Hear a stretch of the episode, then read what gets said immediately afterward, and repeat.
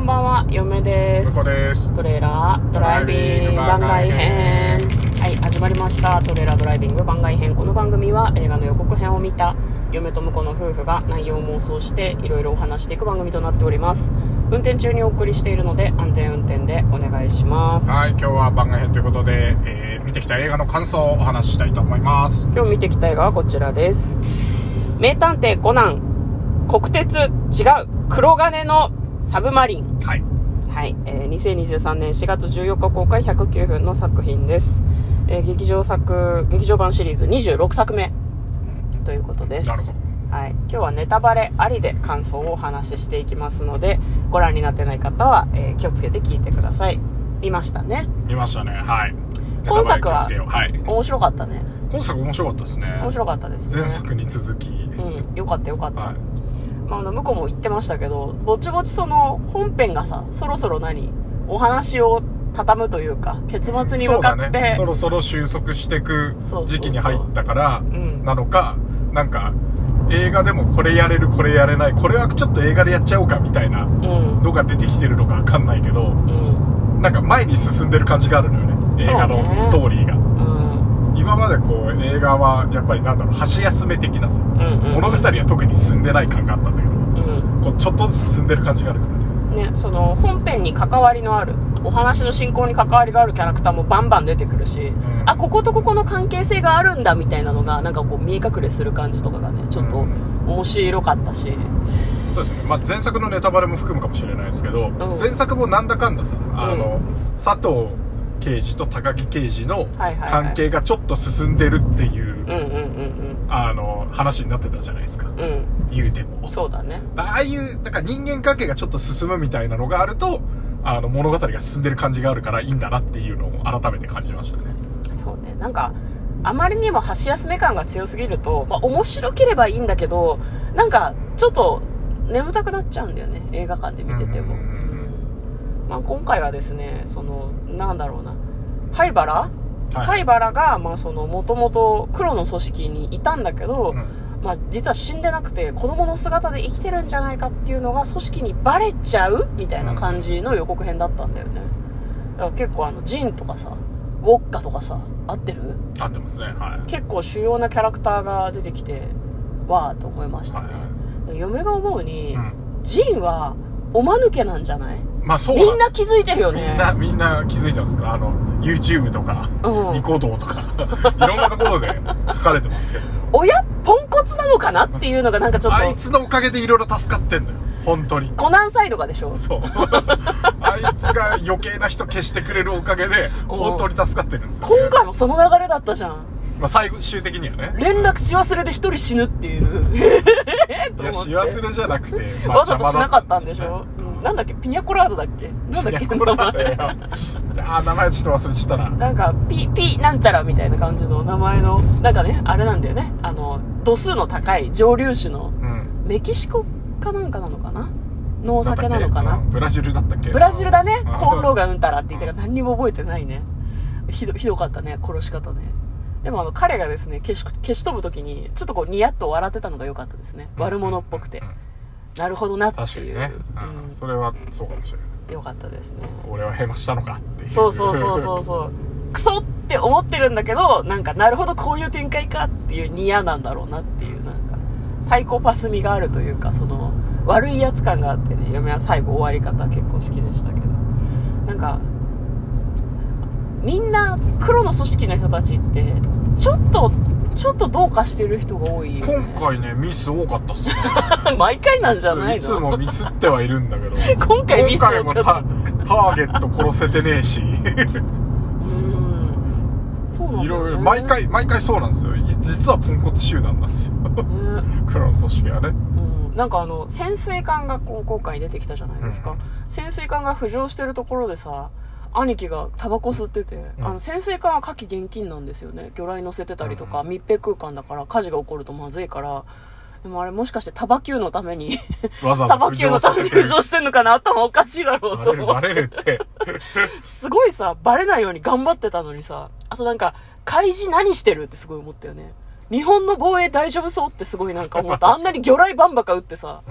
あの小豆島だっけ小笠原八丈島か八丈島ですはい八丈島あの本土から遠いとはいえ国防とか大丈夫ってすごいなんか嫁を一人で思いましたねあとなんだろうなあの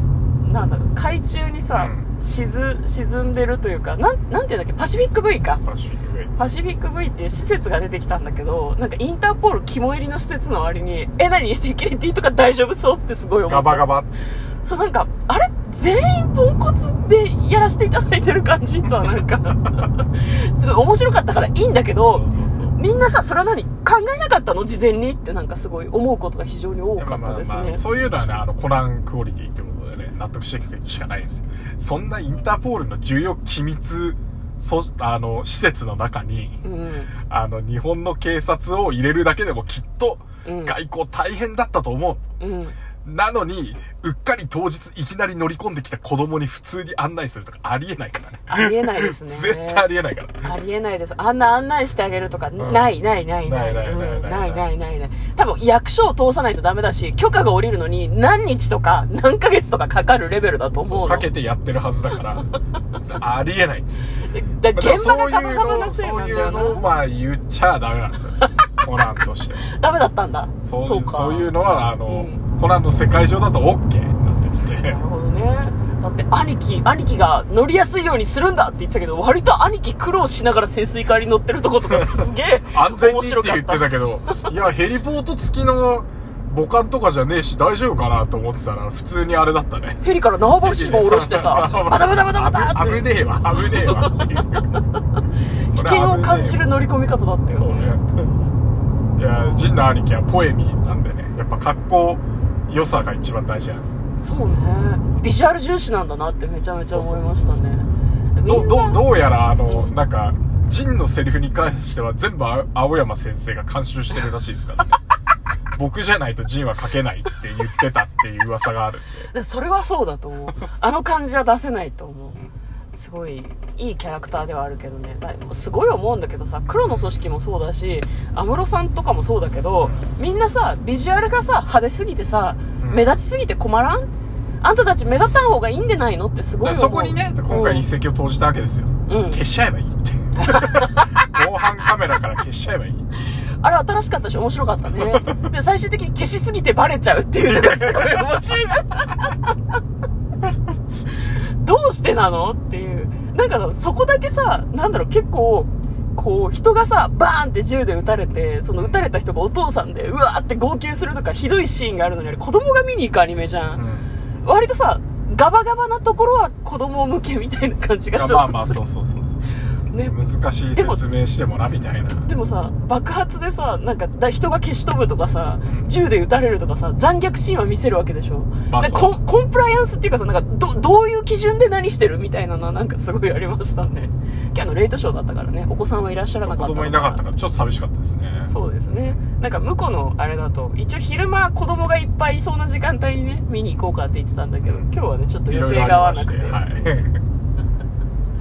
なんか嫁はあとあれですね そなんのですかはいあのなんだっけ潜入捜査してるか髪が黒い、んシシェリシェリーだっけん髪が黒い人ああ水梨玲奈さんですあそうそうそうそうはいはいはいあの人が三石琴乃さんがキールあキールかキールキールあれあれそうかな多分キールうんがなんかリキュールだよねキそうそうールってねなんかあのあの人は三石琴乃さんが声をやっていたしあの人も潜入捜査官なんだってちょっとなんかあそうかそうか知らなかっそうた嫁はなるほどねはいコナンもう105巻も出てます ね103か103が103巻あるんで全部読むのは大変なんですそうだよね時たまの黒の組織編とか言ってまとめてくれるとありがたいあーコンビニで売ってるやつとか読めばいいのかそうそなうそうそう黒の組織編みたいそなうそあるよねなんあかるおまとめ版みたいおなまとめ版じゃないとなかなか探しづらいんですよなるほどねコナン全話数で書いてなくてうんあの1巻ごとにファイル1から再スタートなんですよねはいはいはいはいそうだから話数も探しづらいんです よ非常に確かにねまあ今回も面白かったけど今回あれだね少年探偵団は活躍するタイミングがなかったですねそうですねまあやっぱ黒の組織との戦いになるとやっぱり子供だからそうコナンあの大人たちが動くっていうのがかっこいいあの何ストーリーというかシリーズなんですねうんうんうんうんそうね割とこうアガサ博士とかも、うん今回も活躍してた感じでしたねそうですねあとこれはネタバレになりますし、つはいはい次の後編の方で話したいですけど灰原さんって別に工藤新一のことを恋愛で好きではないですよねあどうなんですかねそこえー、そうなのそこはどうなんですかね年の差よあと高校生はダメえどういうことえいいくつなの工藤君工藤新一は高校生ですね何高歳なの校生探偵なので何歳なの、まあ、じ高2以上だと思うんで政府でも10代だよ17か18ですで灰原さんはさ実年齢って20代後半とかじゃないの20代前半のはずですねでもダメだよ234とかじゃないですかえ多分なんか未成年者に対する何かになるんじゃないいやいやいやいやいやいや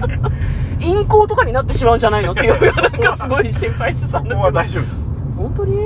そうかまあじゃあいいんですけどなんかその辺もすごい気になりましたし蘭姉ちゃんの活躍でやはり蘭はヒロインではないのではないか説が嫁の中でこうやはり浮上していまるあ、ので、今回特 にねうん、その辺のことをねああの人はねバーサーカーだよいやいやいやいや強戦士と書いてバーサーカーだよもうあんな戦闘狂じゃないとあんな風に飛び出していけないでしょ っていう話をちょっと後編でしたいなと思っております、えーということで、えーコナンの前編の感想はここで終わりです嫁とこのトレーラードライビング番外編もあったね